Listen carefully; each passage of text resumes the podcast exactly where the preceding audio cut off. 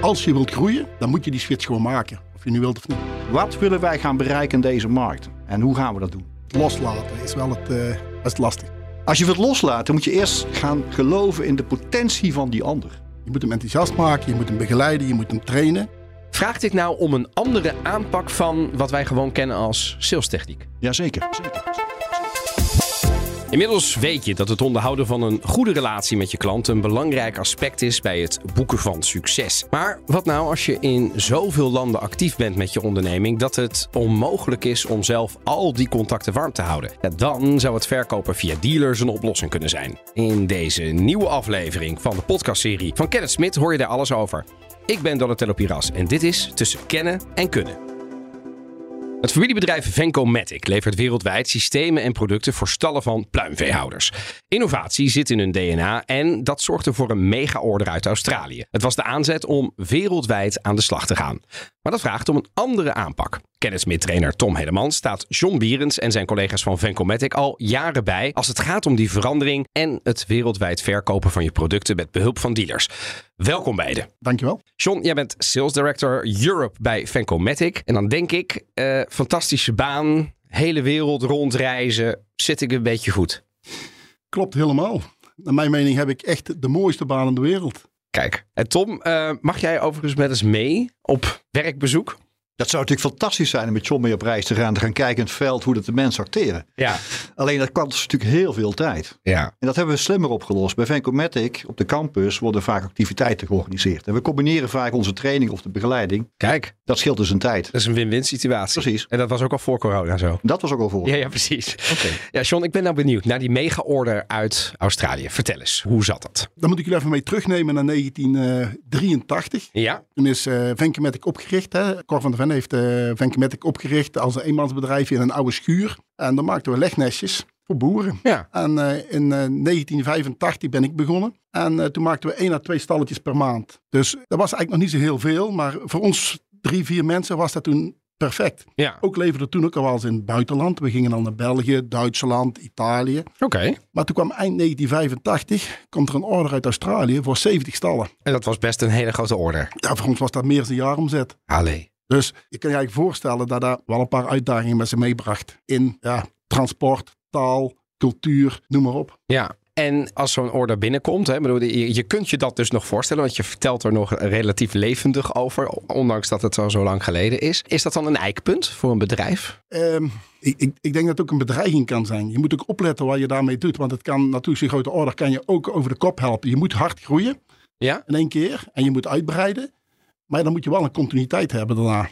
Ja, precies. Ja, ja, want anders dan houdt het natuurlijk al heel snel op. Nu is innovatie dan belangrijk. Daar hebben we het natuurlijk vaak over, ook bij BNR hier. Dat zit in het DNA van jullie bedrijf. Maar eerlijk is eerlijk, dat horen we natuurlijk heel vaak. Hoe uitzicht dat nou bij jullie? Nou ja, eh, bij ons is de R&D aan de verdeling. Dat is, is, is gewoon de grootste afdeling in het bedrijf. Is Kijk. ook altijd een heel belangrijke afdeling geweest. De oprichter, Cor van Venne, is een echte, is een echte uitvinder. Ze is- wij noemen hem altijd de Willy Bortel bij ons. Ja. Oh ja, dan weet je het wel. Ja, ja, ja. Nou ja, dat DNA heeft hij aan iedereen meege- meegegeven. Iedereen die er werkzaam is, die heeft wel dat DNA van... we moeten kunnen uitvinden, we moeten nieuwe dingen bedenken. ja. Dus de innovaties komen bij ons uit iedere hoek van het bedrijf. En dat, is, dat was zo en dat is nog steeds zo. Dat is nog steeds zo. Ja. En, dat blij- en hoe, hoe houd je dan die, die drive vast? Hè? Want innovatie, joh, er zijn bedrijven die zouden er echt alles voor over hebben om wat innovatiever te worden. Maar dat is gewoon ook wel lastig. En bij jullie lijkt het, omdat het al heel lang zo is, dat dat vanzelf gaat. Nou ja, wij, wij komen bij, bij de boeren, bij de pluimveehouders aan tafel. En elke pluimveehouder in Nederland of in de wereld eh, heeft een plan. Die willen een stal bouwen, een project zetten. En elk project heeft uitdagingen Ja. in die stal die je Ja. moet doen. En dat is het mooiste wat er is, om bij die klant aan tafel te zitten en bij die klant een deel te mogen zijn van dat plan. Ja. En Met hem samen een oplossing te zoeken voor zijn uitdaging. En dat kan zijn in dierwelzijn, eh, stikstof reduceren, beter rendement halen, meer of minder dieren. Om even een paar uitdagingen van de huidige tijd ook te noemen natuurlijk. Ja, Ja, juist. jullie. ja en daar helpen jullie dus bij. Ja, wij zoeken daar met, samen met de klant zoeken wij de beste oplossing. En daarmee gaan we met of bestaande of met nieuwe producten gaan we een oplossing zoeken. Ja, en dat betekent dus ook dat je af en toe iets moet bedenken wat je nog niet eerder had bedacht. Ja, Ja, ja.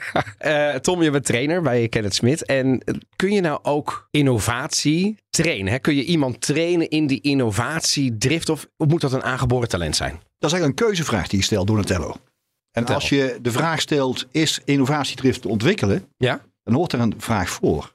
Dat De is? vraag is, wat is mijn drive überhaupt om überhaupt innovatief te blijven? Als je nu kijkt bij Vancomatic, daar kom je in een cultuur terecht, zoals John het al vertelde, waar het bij iedereen in de genen zit. En daar word je vanzelf enthousiast over. Dus het vuurtje wordt bij jou zelf aangewakkerd als je bij Vancomatic werkt, om innovatief bezig te zijn. En steeds te zoeken voor die klant de meest beste oplossing. Ja, en dat is bij Vancomatic zo. Maar stel nu dat dat vuurtjes, hè, even eh, eh, eh, niet, niet per se bij Vancomatic, waar Ja. we het natuurlijk in deze aflevering over hebben, maar bij een luisteraar die denkt, ik zou mijn medewerkers eigenlijk ook wat meer innovatiedrift willen hebben. Is dat te trainen? Is dat een, een competentie die je kunt aanleren als je hem, nou ja, wat minder hebt ontwikkeld, laat ik het zo zeggen? Die is zeker aan te leren. Maar dat begint natuurlijk wel bij het leiderschap. Ja, precies. Ja, dat leiderschap en, en als cultuur. leiderschap zal het voorbeeld moeten stellen en zal het moeten laten zien. En dan gaan de medewerkers daarin volgen. En Natuurlijk ga je het, kun je het aanwakkeren. Maar als het zelfvertrouwen sterker wordt, medewerkers willen zich onderscheiden van de concurrent. Daar ben je er al. Ja, precies. Ja, ja, dus die cultuur eromheen en, en de toon en de top en de leiderschap is eigenlijk fundamenteel om die innovatiedrift aan te Dat is wakkeren. de essentie om het überhaupt voor elkaar te krijgen. Ja. Eh, inmiddels is eh, Vancomatic, hebben we natuurlijk eh, eh, gehoord. En ja, dit was in, de- in de jaren 80 van de vorige eeuw, om het eventjes eh, neer te zetten. Inmiddels actief in 115 landen, als ik het goed heb begrepen. Eh, en we hebben gehoord dat de relatie met je klant het belangrijkste is. Ook van jouw eerdere collega's. Maar hoe doe je dat dan als je in zoveel landen zaken doet? Want ik, ik hou- onderhoud de relatie met mijn klanten ook. Hè, onlangs hebben we weer een hele zeg maar, eindejaars eh, bedanksessies en zo gehad. Maar ja, ik kan natuurlijk niet overal tegelijk zijn. Als ik in 115 landen actief ben, hoe moeten ze dat doen? En dat is precies waarom we de schakel hebben gemaakt bij Vancomatic. En Vancomatic heeft geen gekozen voor de strategie. Als wij in zoveel landen actief willen zijn, Ja? dan zullen we de stap moeten gaan zoeken naar partners, naar dealers. Ah ja. Die voor ons de verkoop gaan realiseren, de installatie en de afterservice voor de klant. Ja, en als ik dat hoor, dan denk ik, oké, dealers, dat is dus een derde partij. Die vertrouw je natuurlijk, want anders ga je er niet mee in zee. En daar maak je afspraken mee. Allemaal goed en wel. Maar als ik John zo hoorde, het staat zelf aan de basis van het succes van dat bedrijf. Dan moet je dus ook kunnen loslaten. Dat is dan de belangrijkste tip. Ha, een hele goede vraag die je daar stelt. Als je wilt loslaten, moet je eerst gaan geloven in de potentie van die ander. Oftewel, geloof ik dat die dealer het gaat kunnen voor mij. Je moet vertrouwen hebben dat dat Jij gaat lukken. moet het vertrouwen hebben en je moet zien, je moet, het, je moet het voor jezelf kunnen zien dat die dealer het gaat doen voor jou. Als je dat vertrouwen niet hebt, kun je hem nooit loslaten. Dus het, het beeld moet positief zijn over de partij waar je mee gaat samenwerken. En vervolgens zul je actie moeten gaan ondernemen. Oké, wat heeft je nog nodig van mij ja, qua kennis, kunde en vaardigheid? Om vervolgens die stap om het zelfstandig te gaan verkopen, te gaan ins- ins- installeren en de afterservice te gaan inrichten. Ja. Om dat te gaan doen. Ah, En daar kun je dus wel mee gaan begeleiden. Ja. Alleen als je in de potentie van iemand gelooft, dan gaat hij er ook komen. Ja, dus dat betekent eigenlijk dat de zoektocht naar zo'n dealer, dat is het belangrijkste. Want je moet echt zien dat die persoon, die organisatie, die club, het in dat land voor jou gaat regelen. Precies. Ja, en als dat vertrouwen er is, ja, dan kun je ook wat makkelijker loslaten, zeg maar. Ja, absoluut. Ja, precies. Eh, nou, John, terug naar jou. Jullie verkopen in Nederland nog wel eens aan klanten, maar in andere landen doen jullie dat dus met behulp van dealers. Er is dus een moment geweest in jouw carrière dat je die switch hebt moeten maken. Want eerst deed je alles zelf. Was dat een lastig proces of viel dat mee? Eh, Ja, ik, ik vond van de ene kant wel heel lastig. Want als verkoper zijnde krijg je energie om bij een klant te zitten en oplossingen te zoeken en daarna projecten te realiseren. Ja. Dat is het mooiste wat er is als zijnde verkoper en daar krijg je altijd die energie van. En dan krijg je een kick van en zo zit je terug in de auto en dan denk je, ja, het is weer gelukt. Wat fijn. Daarom ben je verkoper. Ja, ja, precies. Ja. Maar je kan niet in heel Europa op dezelfde tijd aanwezig zijn. Nee. Die grote projecten die hebben veel begeleiding nodig. Je moet er zijn. Je hebt de taal. Je hebt natuurlijk heel veel talen in Europa. Je kan niet alle talen spreken. Nee. Eh, je moet voor elk project je moet je 10, 15 maal op bezoek bij de klant. Dat lukt gewoon niet. Nee. Dus als je wilt groeien, dan moet je die switch gewoon maken. Of je nu wilt of niet. Ja. En we hebben het natuurlijk met ondernemers en met professionals heel vaak over lessons learned. Welke lessen heb je nou geleerd? Ja, soms is het een beetje een open deur, maar in dit geval lijkt het me toch wel een relevante vraag. Als je terugkijkt in dit proces van het loslaten, van het uitbesteden van die belangrijke klantrelaties voor jullie, wat is dan de belangrijkste les geweest voor jou? Je moet je dealer, wij noemen het partners. Ja. liever. Hè? Daar, eh, Tom gaf het net ook al aan. eh, Die riep net ook al partners. Klinkt, klinkt ook al beter, hè? want dan, dan is het je partner, dan doe je het samen. Wij werken ermee samen. Ja. Die moet je echt kunnen enthousiasmeren. Je moet hem enthousiast maken, je moet hem begeleiden, je moet hem trainen. En dat doe je volgens een bepaald proces ja, en een schema. En Ja. dit hebben we dus met Tom van Kenneth Smit helemaal doorlopen. En al onze verkopers volgen dit proces nu. om dat op een, ja, op een goede manier en in een goed schema te doen. Ja. Dat is de enige manier dat het echt goed werkt en dat je kunt groeien. Dus die eenduidige aanpak hoor ik daar ook al in. Hè? Dus het is niet zo dat ze het in Italië anders doen dan in Australië. In principe is de approach, de aanpak, hetzelfde. Je hebt overal verschillende culturen. Ja. De uitwerking is iets anders, Ja. maar de aanpak en de schema en de structuur is naar mijn mening overal gelijk, overal in de wereld. Ja, en dat zeg je bijna triomfantelijk. Waarom is dat zo belangrijk voor jou? Oh, ik denk omdat we het goed doen. Het, het, Ah, ja. het, loopt, het loopt goed. En ik ben heel blij dat we die begeleiding gehad hebben daarmee. En dat we het ook op die manier die structuur aanhouden. En we zien ook dat het heel erg succesvol is. Want Dat is natuurlijk het belangrijkste. Als je ziet dat het werkt, dat het succesvol is. Wat is nou het grootste voordeel van het werken met dealers? Of laat ik het woord partners dan maar gebruiken, zoals jij zelf zegt. Dat is eigenlijk heel simpel, hè? Ik heb eh, twee, ha- twee, twee handjes. Wij zien ze hier in de studio, ja. Ja, Ah, en als ik bijvoorbeeld in Italië twee partners heb en met ieder twee verkopers, heb ik er acht handen bij. Zo hebben we alleen in Europa al 55 eh, partners zitten. Ja, hoeveel heb je er wereldwijd?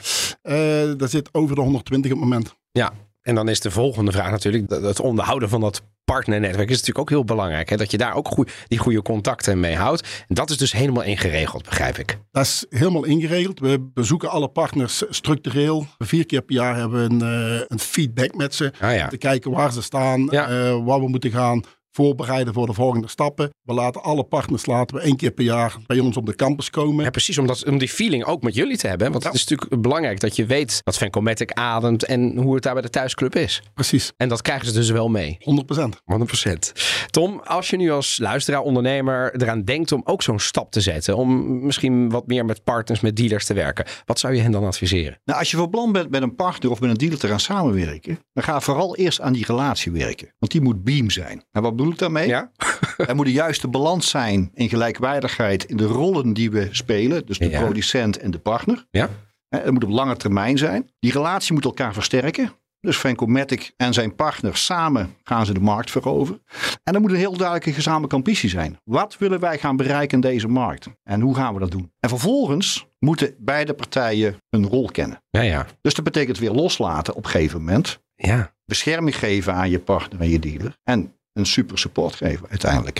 Het loslaten is wel het, eh, is wel het ding, hè? Is dat het lastigst? Dat is het lastigste, ja, vind ik wel. Ja. Ja, daar kan ik me anders bij voorstellen. Maar dit klinkt wel als een proces. Dit is niet iets wat je eventjes eh, op een eh, vrijdagmiddag huren we jullie in. Komt er iemand van kennismiddags en dan hebben we het maandag geregeld. Zo werkt het niet. Het is een proces dit. Nee, wat we bij Vancomatic eh, in samenspraak hebben gedaan en in samenwerking hebben gedaan, we hebben een heel systeem opgetuigd. Ja. Hoe ga je nou, gevend van het begin, het werken aan die relatie tot en met zeg maar, de uitvoering, hoe ga je dat nou op een gegeven moment voor elkaar krijgen? Ja. Dus hoe ga je die relatie ontwikkelen en vervolgens hoe ga je hem koesteren? Precies, want uit- op een gegeven moment staat hij Ja. en dan moet je hem onderhouden. Ja, precies. Het is nu begin van het jaar en alles begint weer opnieuw. Je, je- ze moeten weer langskomen. Je moet weer eens even kijken hoe het gaat met de resultaten. Er worden natuurlijk weer targets gesteld. Dat moet ieder jaar opnieuw. Dus het is een ongoing proces, kan ik me zo voorstellen. Een relatie opbouwen duurt twee jaar of drie jaar. Een relatie afbreken, een dag of een uur. Ja, precies. Verkopen met behulp van externe dealers, dat is een verandering op zich. Vancomatic is daar al behoorlijk bedreven in, horen jullie al. Maar hoe gaan ze nou om met veranderingen in de markt? Dat hoor je zo. De ondernemersvraag. John, jij hebt korte lijntjes met jullie trainer Tom. Niet alleen hier in de studio, maar ook in het eh, echte leven hier buiten. Maar in dit geval hoef je hem even niet te bellen. Want je kunt meteen zijn hulp inroepen bij een vraagstuk waar je mee zit. En op deze manier hebben wij, de luisteraars, er ook nog baat bij. Loop jij op dit moment ergens tegenaan waar je het advies of de hulp van Tom goed zou kunnen gebruiken? Ja, we hebben op het moment in, eh, in Europa zijn we met 13 eh, verkopers, wij noemen dat eh, area sales managers, Ja. die de markt in Europa begeleiden. Ik heb net al gezegd, we zitten met de 55 dealers in, Mhm. eh, in Europa. En er, er is ergens een maximaal aantal dealerspartners die aan één verkoper kan koppelen. Oh ja. En dat speelt bij mij altijd wel mee. Wanneer moet je een area sales manager erbij zetten? Voor hoeveel partners kun je dat doen? Waar zit dat kantelpunt? Waar zit dat kantelpunt ergens? En dat bepaalt natuurlijk wel hoe druk is de partner en noem maar op. Maar je hebt de structuur erin zitten. Dus er zit wel ergens een kantelpunt wat je moet aanhouden. Dus mijn vraag is eigenlijk, hoe kan ik bepalen hoeveel partners kan ik aan één area sales manager eh, koppelen? Ja. Nou Tom, je hebt eh, meegeluisterd. Wat is, wat is jouw advies? Ik ben ook wel benieuwd. Ja, kijk vooral naar de span of control. Oftewel, hoeveel tijd ben je kwijt om effectief een partner, een dealer te gaan begeleiden? En wat is daarin haalbaar? Tevens zul je moeten gaan kijken, de dealers die voor mij van strategische waarde zijn, Mhm. die moet ik gaan borgen. Hè? Want daar komt mijn omzetvolume en die Ja. zorgt voor mijn onderstroom. Dus daar moet ik minimaal dus zorgen dat dat op orde is. En vervolgens zal ik moeten gaan kijken in welke gebieden zit straks de markt. Dus waar moet ik nu gaan investeren in partnership, zodat ik op de lange termijn mijn winsten kan daar gaan- gaan behalen. Dus concreet, ga kijken hoeveel tijd ben je kwijt om een dealer goed te begeleiden. Ja? In het begin zal het natuurlijk meer tijd kosten als dat je hem op een gegeven moment op de rit hebt en hij is competentie gedreven om alles zelfstandig te kunnen doen. Ja. Maar ook een strategische dealer, die kost zeker tijd nodig. Kijk, maak de, maak de vertaalslag naar retail. Als je een grote retailketen zoals Albert Heijn Mhm. of Jumbo als klant hebt, Mhm. dan heb je vaak maar één of twee klanten, meer niet. Nee. Dus ook in de grote landen waar Vancomatic heel sterk is en marktleider is, ja, dan zul je dus minder dealers kunnen koppelen aan een in-area sales manager. Ja, er wordt bedenkelijk gekeken, want ik kan me voorstellen dat we het even moet beklijven. Misschien ook bij de luisteraar, maar dat is vaak bij eh, ingewikkelde vragen. Dank in ieder geval. Ja, Tom, ik zei het net al even. Verkopen via dealers is een grote verandering in je organisatie. Vraagt dit nou om een andere aanpak van wat wij gewoon kennen als salestechniek? Jazeker. Ah. Kijk, als je kijkt naar een area sales manager en de functies die bij Vancomatic worden bekleed, Ja? dan hebben we eerst begonnen van dat hij zijn verkoopskills, zijn sales skills op orde krijgt. Ja. Dat hij snapt als geen ander hoe het salesproces werkt en kan doorgronden Dus dat je echt snapt wat er gebeurt. wat er gebeurt en wat er nodig is om dat... Ja. Ja. En dan komt de volgende dimensie er bovenop. Want je gaat namelijk een dealer, een partner ga je begeleiden. Dus je bent verantwoordelijk voor die dealer. Die moet je aansturen. Je draagt de eindverantwoordelijkheid in het resultaat. Dus je zult ook een plan van aanpak moeten kunnen ontwikkelen. Ja, ja. Hoe ga je nou samen met die dealer strategie bouwen dat je uiteindelijk die marktaandelen gaat pakken in die gebieden waar die verantwoordelijk voor is? Dat betekent dus dat je zult ook op strategisch niveau een gesprek moeten kunnen voeren. precies. Dat kl- Dit klinkt veel strategischer dan gewoon de salestechnieken zoals wij misschien kennen Ja, ja. van oudsher. En daarnaast is de andere dimensie dat je verantwoordelijk bent voor alle relaties. Zowel intern in de organisatie Vancomatic om iedereen te bewegen dat die dealer de juiste kant op gaat.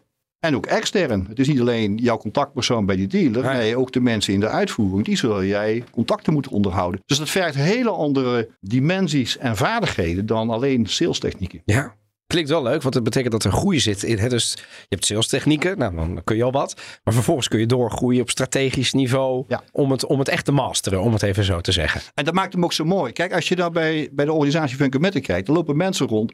Die zijn ooit een keer in sales begonnen. Hè, in Nederland in een klein riool. En die zijn vervolgens nu En regio-directeur. volgens mij zit er één tegenover. Ja, die, Precies. ja toch John?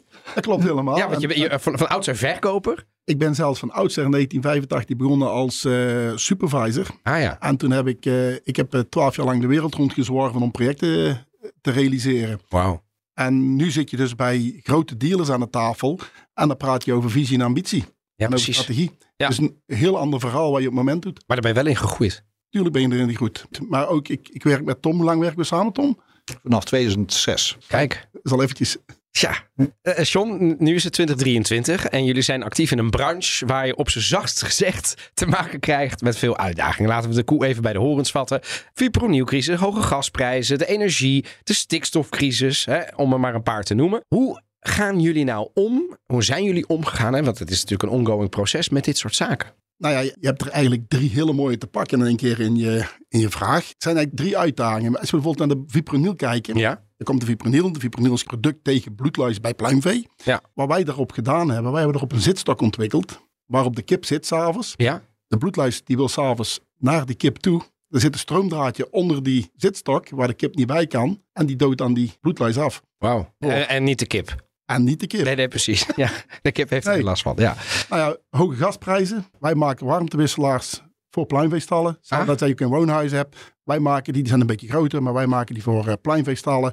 eh, met een rendement van 82%, waarmee de boer 50% van zijn energiekosten kan reduceren. Had ze. Nou, stikstof, vandaag de dag heel actueel. Heel actueel Wat Nederland. gebeurt Ja. daarmee? Nou ja, met die warmtewisselaars kunnen wij volledige ventilatie op de stal maken. Waardoor wij de uitgaande lucht bij elkaar kunnen brengen. ja? En zodoende kunnen wij 95% van de uitstoot van stikstof reduceren. 95 95%. Dat is echt een claim die je waar kunt maken? 100%. Nou, dat is fantastisch. Ja, dus er is een oplossing. En nu hebben we drie crises genoemd die iedereen wel voor de geest staan, omdat ze natuurlijk ook vaak in het nieuws zijn. Wat misschien net zo belangrijk is, is de verandering in ja, de wet en regelgeving die voor de gemiddelde burger niet zo relevant is. Maar als je in de agrarische sector werkt, in de pluimveesector, is die heel relevant. En die wil nog wel eens veranderen. Europa is aan het aan zet. Nederland heeft dan weer zijn eigen regering die er iets mee doet. Hoe ga je daar nou mee om? De meeste mensen zullen zich eigenlijk niet kunnen voorstellen hoe vaak eh, regelgevingen voor pluimveehouders of agrarische sector, hoe vaak die veranderen. Want dat is echt vaker. Dat is echt vaak, ja. Dat is echt, echt gigantisch. En dat Ja. is voor, die, voor de pluimveehouders dat agrarisch is dat echt wel een heel groot probleem. En wij zorgen dat we heel goed op de hoogte zijn. Wij blijven contact houden met de organisaties die de wetgeving niet bepalen, maar wel uitschrijven. Daar hebben we heel goed contact mee. Op deze manier kunnen wij nog wat adviezen geven. Van jongens, zou je niet dit of zus doen, dan maak je het allemaal een beetje makkelijker en vriendelijker. Maar ook als wij het vooraf weten, kunnen we wel bezig zijn met oplossingen zoeken. Als de wetgeving komt, dat er wel een oplossing is. Dat je echt als partner meedenkt dus. Met die Ja. oplossingen. Ja. Zodat zo'n pluimveehouder daar ja, wat beter beslagen ten ijs komt, zeg Ja, maar. klopt Ja. helemaal. Die veranderingen, hè, want die zijn er. En jij zei net al, hè, de gemiddelde inwoner eh, van Nederland heeft niet door hoe vaak dat verandert. Zijn die nu belemmerend, een rem voor jou? Of is dat nou juist voer voor creativiteit en creatieve ideeën die loskomen? Hoe werkt dat? Voor mij is het geen belemmering. Maar voor de pluimveehouders en voor de agrarische mensen is het natuurlijk een hele grote belemmering dat het elke keer verandert. Ja, want ik kan me ook voorstellen dat je als ondernemer dan denkt... ja jongens, ik, ik gooi het beltje er binnenkort bij neer... want het is nu voor de zoveelste keer. En als je al vindt, sinds de jaren 80, 90 aan het boeren bent... wat uitdagingen. Ja, maar het is natuurlijk wel zo, als de uitdaging er is, daar staan wij voor op om een oplossing te zoeken. Oké, en dat hebben jullie in het verleden natuurlijk bewezen. Dat hebben wij bewezen en het lukt niet altijd, maar in heel veel van de gevallen lukt het wel. En we maken natuurlijk ook nooit oplossingen die niet werken. Ja, dat hoort er ook bij natuurlijk. Daar, daar ja, wordt erbij. Ja, ja. precies. Ehm, Tom, wat zou nou het advies zijn aan mensen die dit herkennen? En hoeven niet noodzakelijkerwijs in de agrarische sector te werken natuurlijk. Maar ja, als ondernemer kun je natuurlijk wel vaker belemmerd voelen in je bedrijfsproces eh, door bepaalde beperkingen.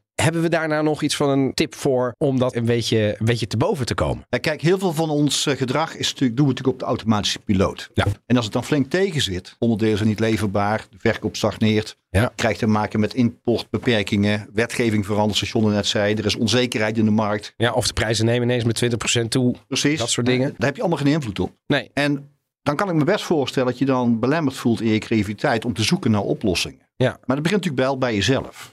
Wat is mijn grondhouding? Ja. Hoe ver sta ik open voor veranderingen? Hoe flexibel ben ik eigenlijk in mijn denken en in mijn handelen? En wat is eigenlijk mijn groeiambitie?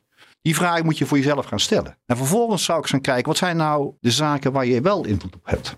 En praat eens met mensen die onbevangen zijn, die niet uit jouw business komen. Oh ja. En ga spiegelen met hun. En vervolgens ga eens kijken in wat zijn nou de kansen en de mogelijkheden die ik wel zou kunnen gaan ondernemen. Dus dat betekent dat je eventjes, als ik het helemaal plat zou staan, ook eens even verder kijkt dan jouw eigen invloedssfeer, dan je eigen sector zelfs. Even naar buiten kijken, kijken of je inspiratie kunt opdoen Gewoon eens door Dus mensen- andere ondernemers. Precies, laat ze eens onbevangen Spiegelen. spiegelen, Ja. en laat ze eens reageren op je verhaal. Ja, eh John, heb je dat wel eens gedaan? Dat je ook naar andere sectoren hebt gekeken in jouw carrière, dat je dacht, hoe doen ze het eigenlijk daar? Ja, we kijken wel naar andere sectoren. Wel is onze sector is een, is een hele gesloten sector. Ja, Dus eh, je hebt niet altijd heel veel contact met andere sectoren. Maar natuurlijk wel met bijvoorbeeld de melkvee-industrie. ja met- precies. Ja. En, Ja, En daar- die sector is groot natuurlijk. Dus je kunt, dus dan ben je niet een pluimveehouder, maar een melkveehouder. Die strikt genomen wel in dezelfde sector zit, maar echt wel iets anders doet. Ja, en daar spiegelen we ons eigen dan wel mee. En daar Ja.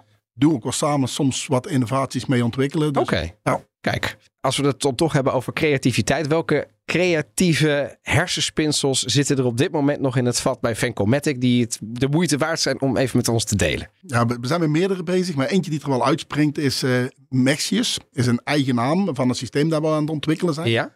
En dit systeem heeft eigenlijk twee doelen. Van de ene kant reduceren we arbeidskracht. Eh de agrarische sector is natuurlijk niet de meest sexy sector om in te werken. Nee, en het personeelstekort is overal nijpend. Dus eh, dit klinkt al als heel goed, ja? En zeker in het weekend, hè, in de agrarische sector gaat het gewoon eh, 24-7 gaat het door. Dus wij werken aan een, eh, aan een systeem om een deel van het werk eh, autonoom te maken. Ja? Dus heel de verzameling van het eieren, de Ja? eierstroom, die kunnen wij nu autonoom laten verlopen. Daar heeft- hoeven geen handjes meer aan te pas te komen. Het, het Oud-Hollands eieren rapen, om het even zo te Oud-Hollandse zeggen. eieren. Ja, precies. Ja, Dat, kun je, dat heb je geautomatiseerd. hebben we volledig geautomatiseerd dat er eigenlijk nagenoeg geen mensen meer eh, bij hoeven te zijn. Doordat we dit doen, krijgen we ook heel veel data van die eieren en van de kippen. Nou, dat is ook het MEX-systeem. Daar kunnen we eh, meer en meer data van krijgen. Dat stoppen we allemaal in één grote databank. Ja? Eh, daar zitten bij ons voor, denk ik, eh 15 eh, IT'ers die daar heel een dag programma's voor aan het schrijven zijn.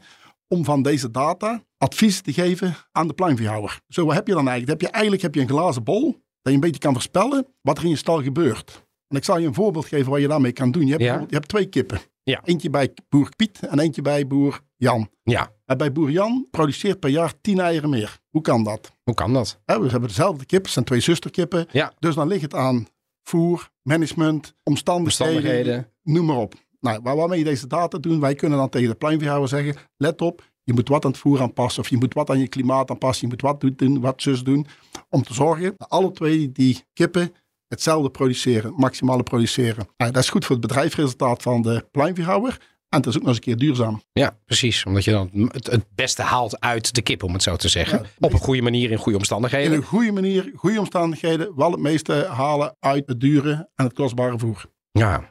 Nou, dankjewel. Eh nu hebben we inmiddels al vijf afleveringen in deze podcastserie van Kenneth Smit gemaakt. En dan hopen we natuurlijk dat we jou als luisteraar hebben kunnen inspireren en enthousiasmeren. Maar misschien kun je als ondernemer na het luisteren van deze aflevering ook wel hulp gebruiken van de trainers van Kenneth Smit. Nou, Tom, aan jou in deze afleveringen even het laatste woord. Ik zou zeggen, haal ze gerust even over.